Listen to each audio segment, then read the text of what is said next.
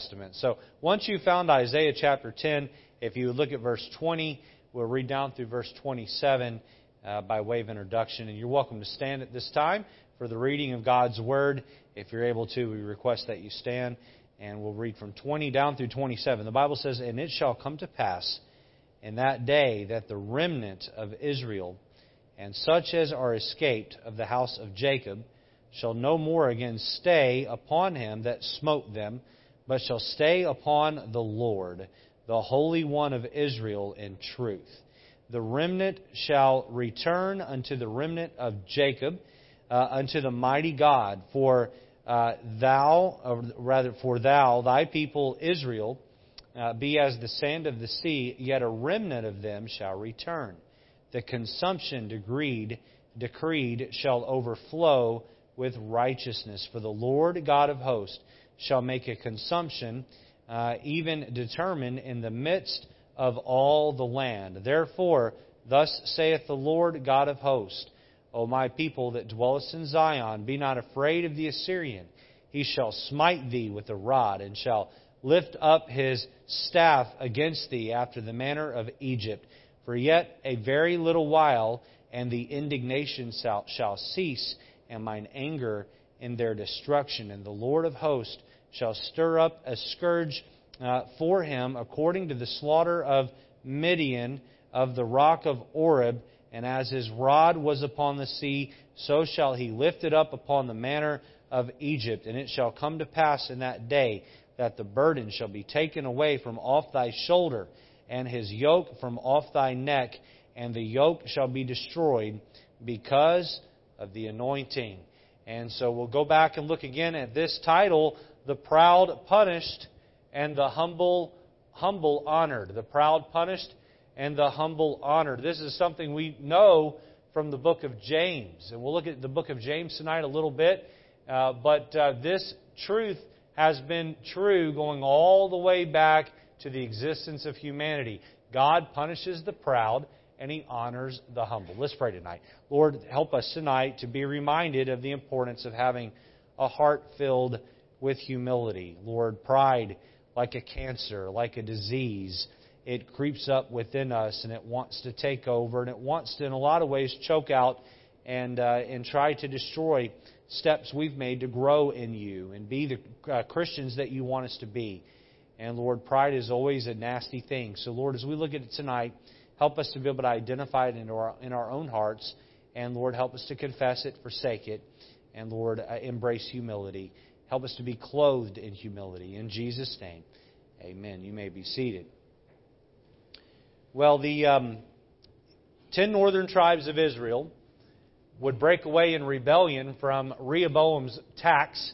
He attempted to raise taxes that, uh, where his father had them already high. He tried to make them higher. And Jeroboam uh, was put in charge of the ten northern tribes of Israel. And Rehoboam would stay in charge of what would be called Judah. And uh, Judah would go back and forth and have some kings that were good guys that loved the Lord, and some kings that weren't so good and loved the Lord. But every single king the ten northern tribes of Israel had, every single one of them did that which was evil in the sight of the Lord. And what we learn is that their, their whole country, while they were God's chosen people, their whole country was lifted up in pride and rebellion against God. And uh, it reached a point where God was not going to take it any more from them. He had uh, extended long suffering and care uh, long enough, and God was going to send in an army that was just going to absolutely carry them away into captivity and annihilate them and their country. In fact, the ten northern tribes of Israel would be scattered abroad Assyria, and the closest they would ever come to being um, reassembled would be the Samaritans, which were half Assyrian and half uh, Jews, but they would never ever totally uh, come back again. God would allow them to be scattered because of their wickedness, and He would not turn back. So let's go back and review the pride of these various groups of people and how God handled that pride. And we'll see one group tonight, one, we'll focus in on one group tonight that turns from their pride and chooses humility. So um, on the back of your prayer bulletin there, you'll see uh, the blanks that we've already covered are filled in. But let's go back over it here together. We began by looking at number one, Israel's arrogance. Israel's arrogance. And when we talk about Israel specifically, we're talking about those ten northern tribes. And so look back with me at uh, chapter number 9 and look at verse number 12. Chapter number 9 and verse number 12. We saw that their country would be ruined. It says there, the Syrians before and the Philistines behind, and they shall devour Israel with open mouth. Their country will be ruined. And then we find this phrase four times uh, in the in the in, uh, three times in this chapter and once in chapter 10, the beginning of chapter 10. Look there, it says, For all this his anger is not turned away, but his hand is stretched out still. I believe that there can be a point where a Christian runs from God in his pride and in his stubbornness and in his arrogance, and God punishes, and there's no remorse or no change, and then so God punishes again and again and again, and if you are lost, uh, you, you can reach a point of no return. You can reach a point in your running from God where He shuts off uh, even an opportunity for you to be saved because you've ran from Him and ran from His call of sal- uh, repentance to salvation. If you are saved, you can run from God and run from God and run from God to a point where uh, God will turn you over to the consequences of sin and allow sin to run its course in your life and bring you to, I will say, an early grave. And uh, it will take you to heaven that much earlier. And so the application here is that arrogance left unchecked, arrogance that is not repented from, arrogance that is allowed to run its course in our life, it will lead to ruin. But not only did it lead to their country being ruined, it left to their leaders being removed. Look down with me at verse number 13. It says, For the people turneth not unto him that smiteth them, neither do they seek the Lord of hosts. Therefore the Lord will cut off from Israel, head and tail, branch and rush in one day. The ancient and honorable, he is the head, and the prophet that teacheth lies, he is the tail. He says, after I have sent the Syrians in to ransack your country and ruin your country, the next wave, if you don't repent, is I'm going to totally remove your political leaders and I'm going to totally remove your false prophets. And you'll have no spiritual leadership. You'll have no political leadership uh, because of your arrogance and your pride anarchy will begin to set in, and then it will be the people rule. It will be every man doing that which was right in their own eyes. And so we see what arrogance brings. It brings ruin. It brings removal of leaders, which leads to chaos, to chaos. Look down at verse number 17. The end of verse number 17, it says, For all this, his anger is not turned away, but his hand is stretched out still. Um, then we saw, letter C, the, their senseless rage. Their senseless rage. Look at verse number 21. Manasseh Ephraim, and Ephraim Manasseh, and they together shall be against Judah. For all this, his anger is not turned away, uh, but his hand is stretched out still. And I made the point uh, two or three weeks ago that Manasseh and Ephraim were the children of Joseph. Manasseh and Ephraim were as close as two tribes could be. But what will happen in this time of God's wrath being poured down on Israel in their rebellion is that even Manasseh will go after Ephraim and Ephraim will go after Manasseh. Now, we don't have any recording in Scripture or even secular history of these two at a full-blown civil war, but no doubt there was folks from both tribes at each other's throat. And the only thing that would unite Israel from killing each other was the greater, if you will, scare quote, quote, greater cause of, of attacking the, their brother Judah down to the south. And so they would come together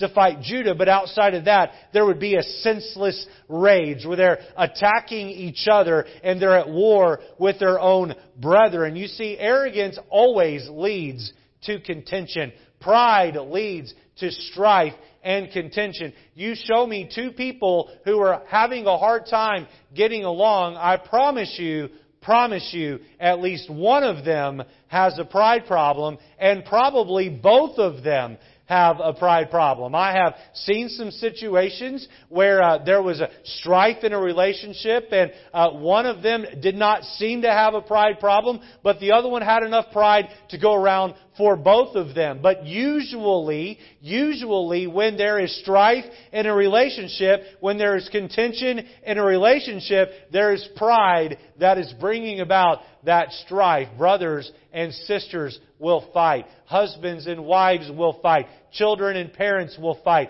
Employers and employees will fight. Neighbors will fight. Uh, and uh, you, you see this fight break out in all sorts of avenues, in all sorts of ways. Only by pride cometh contention. Where there is contention, it only comes by pride. I know that is an absolute statement, but God's Word is absolutely correct. And uh, there is there is a senseless rage. I uh, at times when my wife and I have bickered and argued and fought, uh, we don't ever do that anymore. Amen. That's not true, um, but that's a joke. Uh, but uh, when we have bickered and argued uh, and fought, I have gotten past that or gotten away from it and had some time to cool down and think. And you know, one thought I think is there is no one on planet Earth I love more than my wife. Why am I fighting with my wife?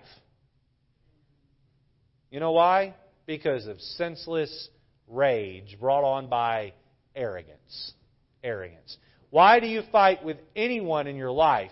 Because of senseless rage that's brought on by selfishness, arrogance. Only by pride cometh contention. In the last letter D, we saw under Israel's arrogance, we saw their judges rebuked. So look back at chapter 10 with me. It's good to have this review. Chapter 10, look at verse number 1. Let's read all four verses here. The first four verses. Woe unto them that decree unrighteous decrees. These are the judges, uh, the judicial system of Israel, and they write grievousness which they have pre, uh, uh, prescribed to turn aside the needy from judgment and to take away the right from the poor of my people, that widows may be their prey and that they may rob the fatherless. The judicial system had gotten so corrupt that the poor and widowed and needy and fatherless were being taken advantage of, and uh, there was a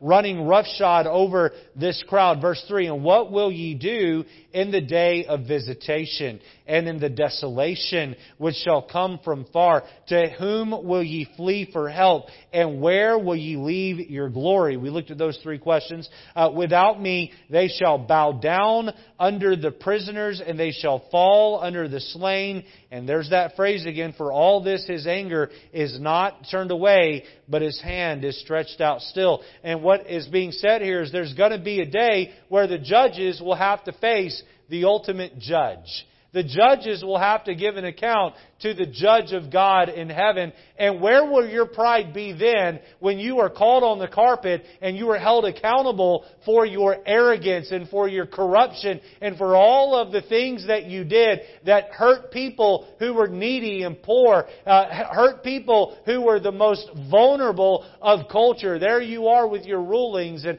there you are, but one day the God of heaven will judge you. And where will your arrogance be in that moment. Now, I don't think we have any judges in the room that work for our court system. I don't think we have any judges that attend our church. It would not be politically expedient in the current political format in America, the political culture, to attend an independent Baptist church and then go sit on the bench. You'd probably get ridiculed uh, for that. So that's probably a, a, part of why you don't see any here. But can I just say this uh, briefly here? All of us here are judges of something in some way. How many of you here oversee somebody or a group of somebody's at work. People are accountable to you within your work. Would you hold up your hand? Then that means you're a judge. How many of you here have either a, a wife or you have children uh, this is uh, men, wives, and children, women, children.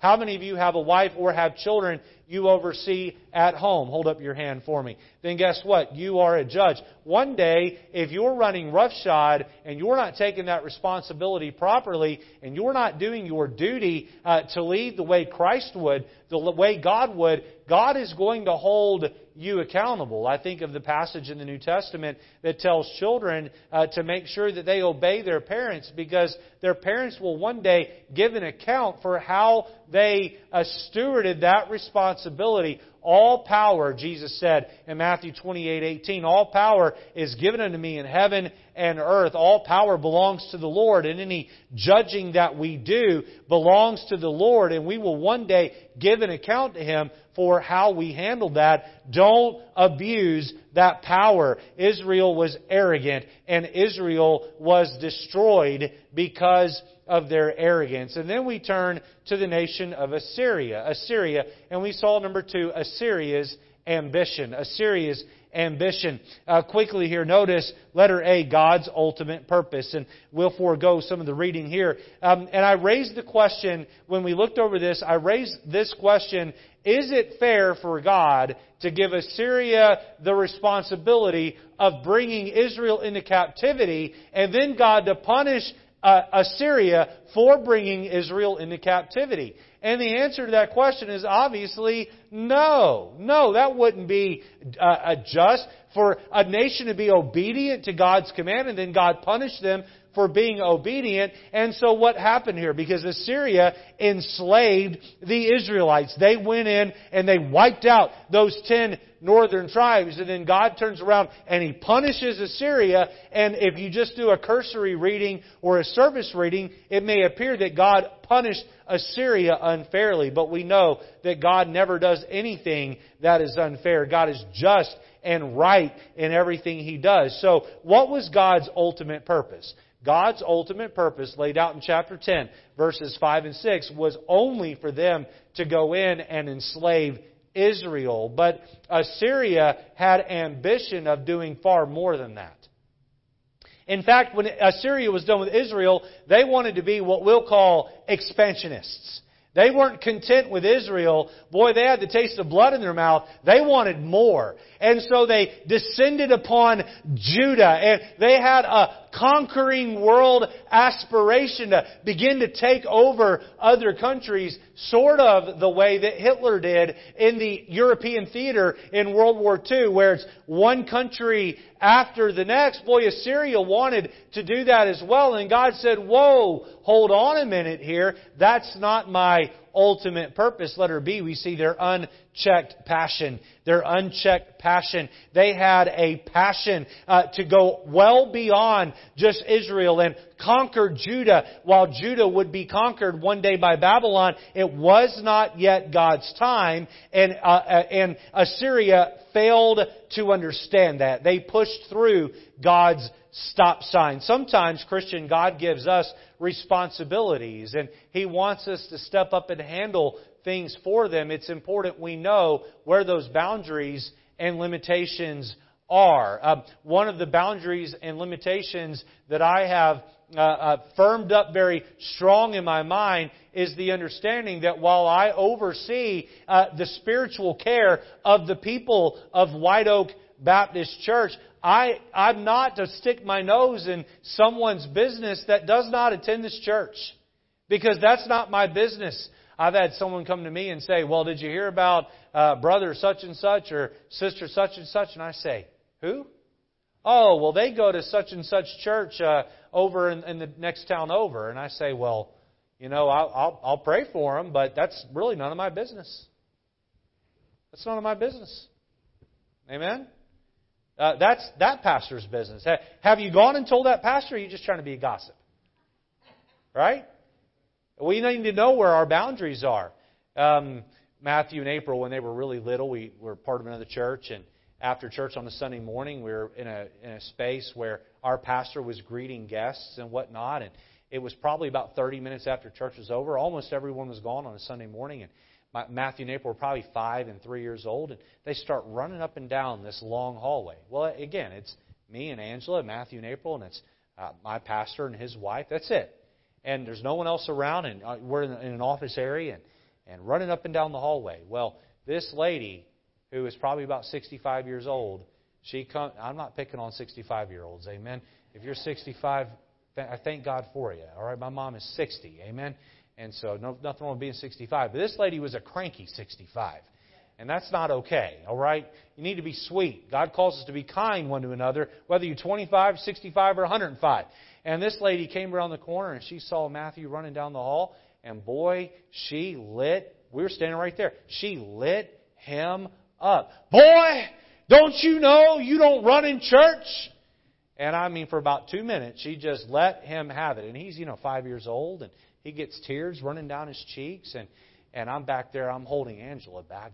She said, Let me go. I'm going to get her. I'm going to get her. I settle down. It's okay. You know why that lady, she was running through a stop sign. These weren't her grandkids, or her, these weren't her kids or her grandkids. Here she is reprimanding my kids, but you know what? We showed her grace. And lo and behold, I'm using her as a sermon illustration tonight. So I won't use her name. Amen. Uh, but um, uh, we need to know where our limitations are. Here, Assyria did not understand what their limitation was. God said, I'm going to use you to conquer Israel. Stop right there. And they didn't. And then we see the king's unseemly pride. Look with me at verse number 12. And I think this bears repeating. I was rather rushed when we got to this part of the Bible study last time. So let's, uh, let's slow down and, and notice here how arrogant and proud the king of Assyria is. It says, Wherefore, chapter 10, 12, Wherefore it shall come to pass that when the Lord hath performed his whole work upon Mount Zion and on Jerusalem, I will punish the fruit of the stout, or that same word is translated in other places proud, the stout heart of the king of Assyria, and the glory of his high looks. You see the arrogance, see there, the pride, the arrogance. That's what God is going to punish. Look here, for he, the king, saith, By the strength of my hand have I done it, and by my wisdom, for I am prudent. And I have removed the bounds of the people and have robbed their treasures. And I, I have put down the inhabitants like a valiant man. Don't break your arm patting yourself on the back here, buddy. 14. In my hand uh, hath found as a nest the riches of the people, and as one gathereth the eggs that are left, have I gathered all the earth. And there was none that moved the wing or opened the mouth or peeped. Shall, and, and then here's what uh, God has to say back to his arrogance. Look at 15. Shall the axe boast itself against him that heweth therewith? Or shall uh, the saw magnify itself against him that shaketh it? As if the rod shall shake it against themselves that lift it up, or as if the staff shall lift itself um, as it were no wood. And I talked about last time uh, the importance of understanding that we are a tool in the Master's hand, and the Master gets the credit. But let me take it another direction this evening, a slightly different direction. Just like the tool should not boast about a job that's well done, a tool also should not be in rebellion to what the master wants it to use it to do. Uh, in my in my uh, garage at my home, I've turned half of my garage into a woodworking shop. And compared to uh, Brother Greer, I'm very much an amateur at what I do, but I enjoy what I do. Um, a couple of years ago, I cut my finger with the uh, uh, table saw and went out and got another one. I won't go into details because uh, I'll send my wife back into shock. Amen. Uh, so we won't talk about any of that. But you know what? I don't want that saw to do. I don't want it to slow down and speed up based on its own will. I want it to run at the speed I want it to run at. And when I send a piece of wood through it, I expect it to do exactly as I choose for it to do. And I have a router that I use. And when I get that router out and I set the depth that I want that, uh, that blade to plunge down into the wood, I don't want it to say to itself, you know what? I, I think I want to run an inch deeper right now. Or you know what? I, I just don't feel like plunging at all today. I'm, I'm just going to sit right here. He can push down on that all he wants. I, I'm not going anywhere. Uh, you know, uh, tools like that, um, nobody wants to work with tools that have a mind of their own. And I'm afraid oftentimes as Christians, we're like those tools that have a mind of their own. We will serve God when we're ready to serve God. We'll go to church when we're ready to go to church. We'll read our Bible and pray when we feel like reading our Bible and pray. We'll hand out a gospel tract when it's convenient to hand out a gospel tract and I'm in that right mood. And God is saying here, He's saying, uh, hey, king of Assyria, uh, He's saying, when I tell you to conquer a country, conquer a country. And when I tell you to stop, it's time to stop. Oh, well, no, I, I'll do whatever I want. And God says, no, sir. No, sir. I am the master craftsman. You are my tool. You do what I say. And he bows up in pride and says, I'll do what I want. I'll do it when I want to do it. And then I'll take all the credit for it. The king's unseemly pride. Letter D, we see their unforeseen punishment, their unforeseen punishment. Now, this is not, we didn't get a chance to spend any time on this point uh, last week, and I had told you that there was prophetic implications possibly yet to be fulfilled, a double prophecy here in chapter 10. So let's look at that double prophecy right here. Look at chapter 10 and look at verse 16, and let's read down through verse 19. It says, Therefore shall the Lord, um, uh, the Lord of hosts, send among his fat ones leanness and, a, and under his glory he shall kindle a burning like the burning of a fire.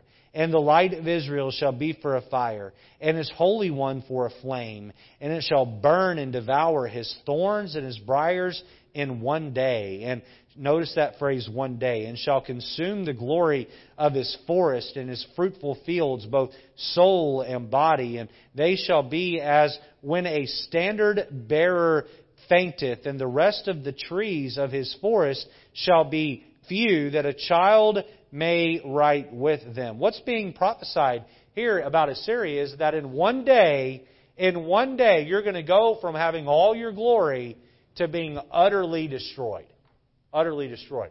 Did that happen? It sure did. Assyria would end up being wiped out, and wiped out suddenly, and uh, wiped out sensationally Many Bible scholars believe that this is also a prophecy about the day of the Lord when Jesus returns with um, uh, the host of the church age saints and meets up with the Assyrians of the world in the valley of Megiddo, where in one day he will wipe them out, and in one day he will establish his kingdom. Look up uh, with me at uh, chapter 10 and uh, verse number 28, and let's read down to the end of the chapter. It says, He has come to Aiath, and he has passed to Migron at Michmash. He hath laid up his uh, carriages. Uh, by the way, before I continue to read, starting with Aiath, if you look at an old map, we're starting north of Jerusalem and we're working our way through the cities that we can possibly plot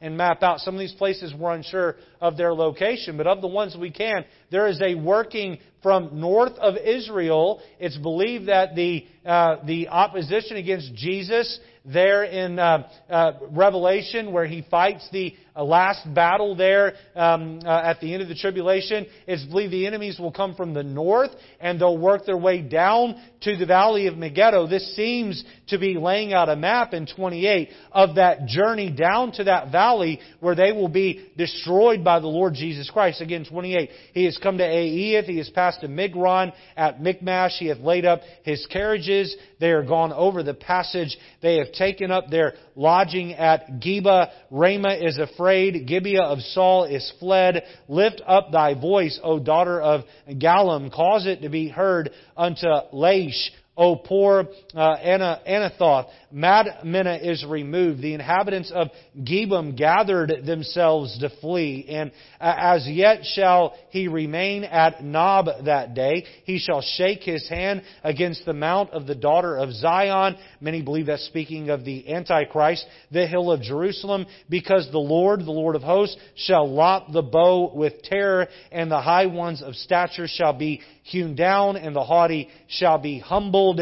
He shall, um, uh, and he shall cut down the thickets of the forest with iron, and Lebanon shall fall by a mighty one. So this is a prophecy, yes, about the fall of Assyria for their overextension of, of power against Judah and a desire to be expansionist. But beyond just a, a prophecy that was fulfilled in Isaiah's day, many believe that this is a double prophecy pointing to the return of our Lord and Savior Jesus Christ as He comes to earth to set up His kingdom. Uh, turn with me in your Bible to Psalm chapter 59 and verse number 12. Psalm chapter 59.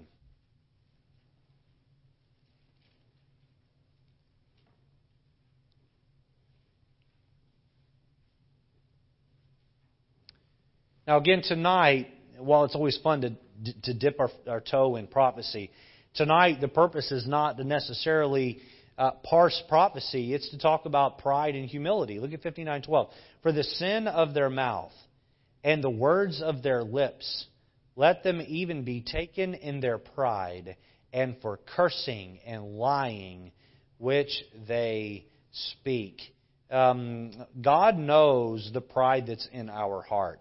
Miss Marcia has been doing a uh, series of lessons for our ladies on Sunday morning about pride, and she's named it Breaking Pride. And I asked the life group leaders that are not teaching through a set of curriculum that has been pre assigned, I've asked them to email their notes to me so I can uh, just have my pulse on what's being taught uh, throughout our church. And so I've had a chance to review uh, Miss Marcia's notes. And one thing that has become abundantly clear to me as I've reviewed these notes is that I think all of us have more pride within us than we even realize.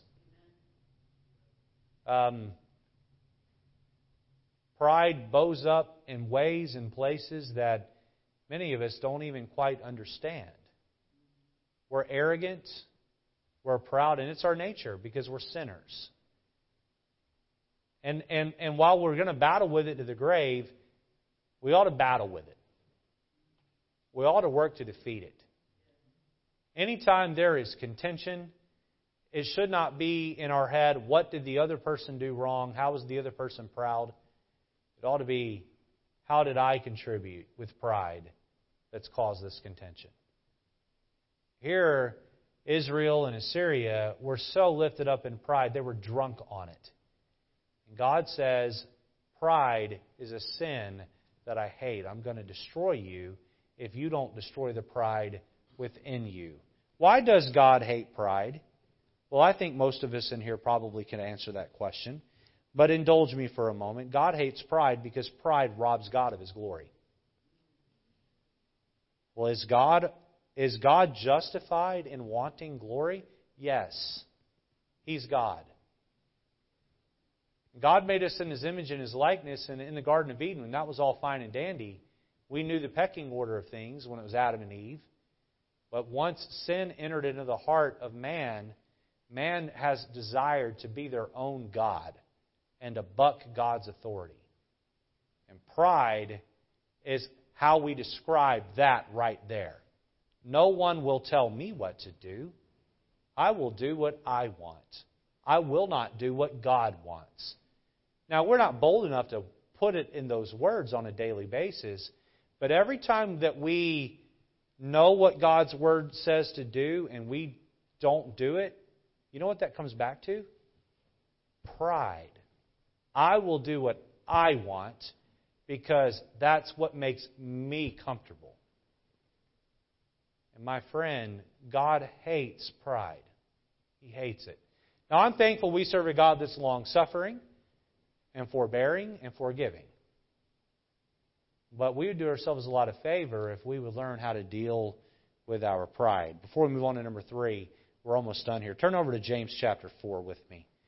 James chapter 4. Let's, let's look at a passage that regular churchgoers are. A good chance you have this memorized, uh, but I find that it's good to go back to passages like this and um, read them slowly. Sometimes when I have a verse memorized, I go right over the verse and I, I don't even get the meaning because it's memorized. It just, you know, just surface, just it just runs over my lips and through my head. Let's take a moment and, and sort of emotionally and mentally absorb these two verses. Look at verse 6. James 4, verse 6. But he giveth more grace. Wherefore he saith, God resisteth the proud, but giveth grace unto the humble. You know why there was no turning back for Israel and Assyria? They were so drunk on pride, there was no room for grace. God does not give grace to someone who's proud. To the degree that you're proud, to that same degree, um, uh, uh, rather, to the degree you're humble, to that degree you get grace. And many of us have some grace, uh, uh, uh humility in us. The goal is to increase the amount of humility so God can increase His grace toward us. Look down at verse number 10. Humble yourself in the sight of the Lord, and He shall lift you up. You know what's so hard? Is that when I do finally get myself humble, the Lord lifts me up. And then I get up here and I'm looking around. Oh, look where I'm at. Oh. And God looks into my heart and says, Did you forget how you got there? I put you there because at one point you were humble. But now you're not humble. Whoop, he pulls out the, you know, pulls out the floor beneath my feet and down we crash. Um, I heard someone say one time, be humble or be humiliated. You get to pick. Be humble or be humiliated. And how many times in my life has God allowed me to be humiliated? How many times has God, how many say there's some time in my life God has allowed me to be humiliated? Yep. Yep. Why? Because we're lifted up in pride. When we learn to humble ourselves in the sight of the Lord, He sees us in that abased state and He lifts us up. You know, God likes to use people to accomplish things for His work who the average man would think he or she could never do that. When God says, well, watch this, I'll get all the glory. And the goal here is, uh, is to humble ourselves. You know, someone defined humility this way humility is not thinking less of yourself, it's not thinking of yourself at all. Not thinking of yourself at all. Let's look at number three. Lastly, Judah's awakening. Judah's awakening. Letter A. Let's look at their dependence. Their dependence. Go back to Isaiah chapter number 10.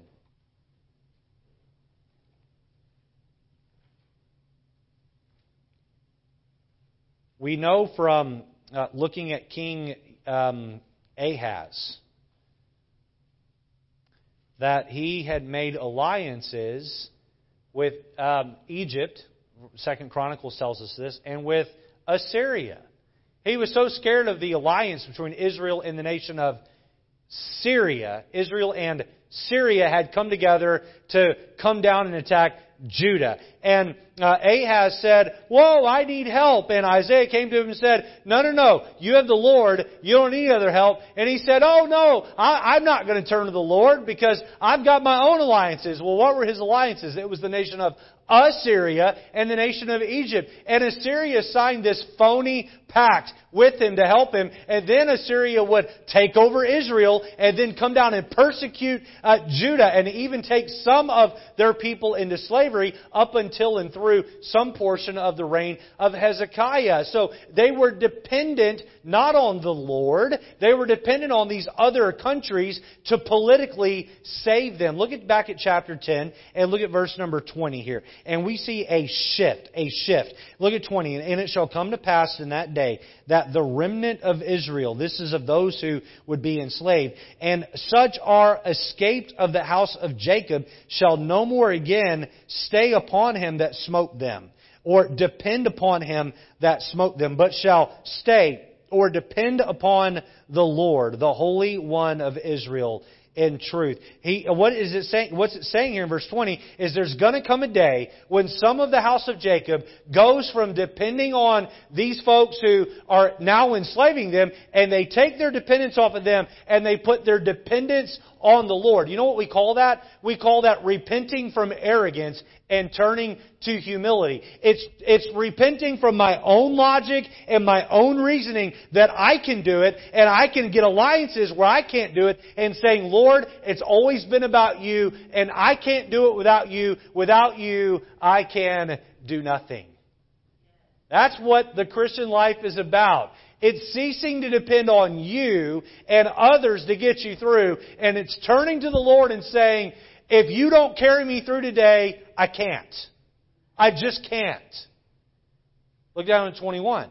The remnant, those who are escaping the captivity, those uh, few that have turned, the remnant shall return, even the remnant of Jacob unto the mighty God. For thou, thy people, Israel, uh, be as the sand of the sea, yet a remnant, just a portion of them shall return. The consumption degree shall overflow with righteousness. For the Lord God of hosts shall make a consumption or a destruction even determined in the midst of all the land. So there's going to be a group of people, while they have been punished for their arrogance, they turn to the Lord. I quickly I think of the thief on the cross who one gospel describes him as mocking Jesus, and then another gospel says he turned to Jesus. Well, which one's accurate? And the answer is both of them are.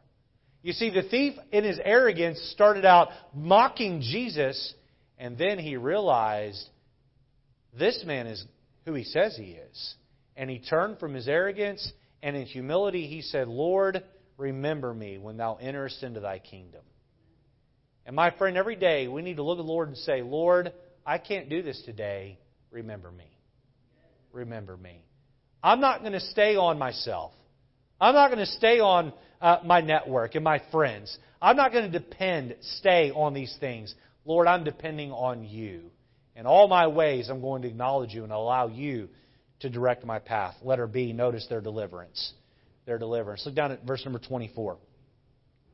Therefore, thus saith the Lord God of hosts, O my people that dwellest in Zion, be not afraid of the Assyrian. He shall smite thee with a rod, and shall lift up his staff against thee after the manner of Egypt. For yet a very little while, and the indignation shall cease, and mine anger in their destruction. And the Lord of hosts shall stir up a scourge for them, for him, according to the slaughter of Midian at the rock of Oreb, and, and, at, uh, and as his rod upon the sea, so shall he lift it up uh, uh, after the manner of Egypt. This is speaking of how God will uh, hurt or destroy Assyria. And it shall come to pass in that day that his, Assyria's burden, shall be uh, taken away from off thy shoulder, and his yoke from off thy neck, and the yoke shall be destroyed because of the anointing. Because you've turned to me, because you now are staying on me, I will deliver you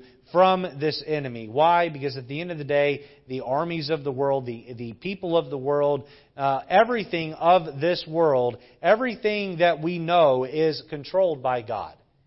And, and, and what, what do we learn here? That God can take any set of circumstances and He can use them to bring us to Him, and then when He gets us where He wants us, He can cause it to stop. I finish with this. You know the story of Job, right?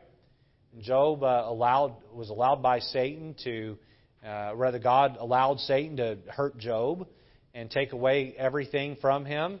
Even his own wife uh, left him and told him to curse God and die. And his friends came and and uh, were just awful with him. And Job gets to uh, the, you get to the end of the book of Job, and the Bible says this: it says when he prayed for his friends, that's when God gave him everything back. You know what praying for his friends represented? It represented humility. It represented forgiveness. And when we get humble, that's when God begins to bless us. He begins to lift us up. He honors us when we're humble. He punishes us when we're proud. If you feel as though you're experiencing the hand of God's punishment in your life right now, you need to deal with your pride. You need to deal with your pride. If you feel as though you're under the blessings of God, it may be you still need to deal with your pride, and God will give you even more blessings as you get more and more pride pushed out of your life. But let's work this week to be humble before a holy God. Amen? Let's stand together, and we'll be dismissed with the word of prayer. The word of God encouraged you tonight, it challenged you tonight, and I hope you have a better understanding of Isaiah 9 and 10. We'll be looking at chapter 11 beginning next week. And uh, what, rather, I apologize. Not next week. Next week for Wednesday night, we're not having services. We will be streaming. Um, we will be giving you a link on our Facebook page to the services our staff will be at at a conference down in New Jersey. So we won't be having any, anything on the property uh, next Wednesday. And so make sure you mark that on your calendar. But in two weeks, uh, we'll be in Isaiah chapter 11. All right. Let's be dismissed with the word of prayer. Let's ask God to give us His hand of blessing on us as uh, we go tonight. Lord, thank you. Thank you for a Bible that's perfect. And Lord, Isaiah 9 and 10 were not written to us, they were written to Israel. But Lord, the principles of pride and humility are still so very applicable to our everyday life. And just like Israel, Assyria, and Judah were punished because of their pride, Lord, daily, regularly, you punish us because of ours. And so, Lord, help us to get that pride out of our system. Lord, help us to be humble. Help us to be clothed in humility. Lord, deal with us this week. Lord, when we have those moments that are proud, put your finger on them in our heart and, uh, Holy Spirit of God, point them out. And then, Lord, help us to be willing to confess and forsake. And, Lord, get to a place of humility. Be with us tonight. Keep it safe as we travel home. In Jesus' name, amen. God bless you. Have a good night.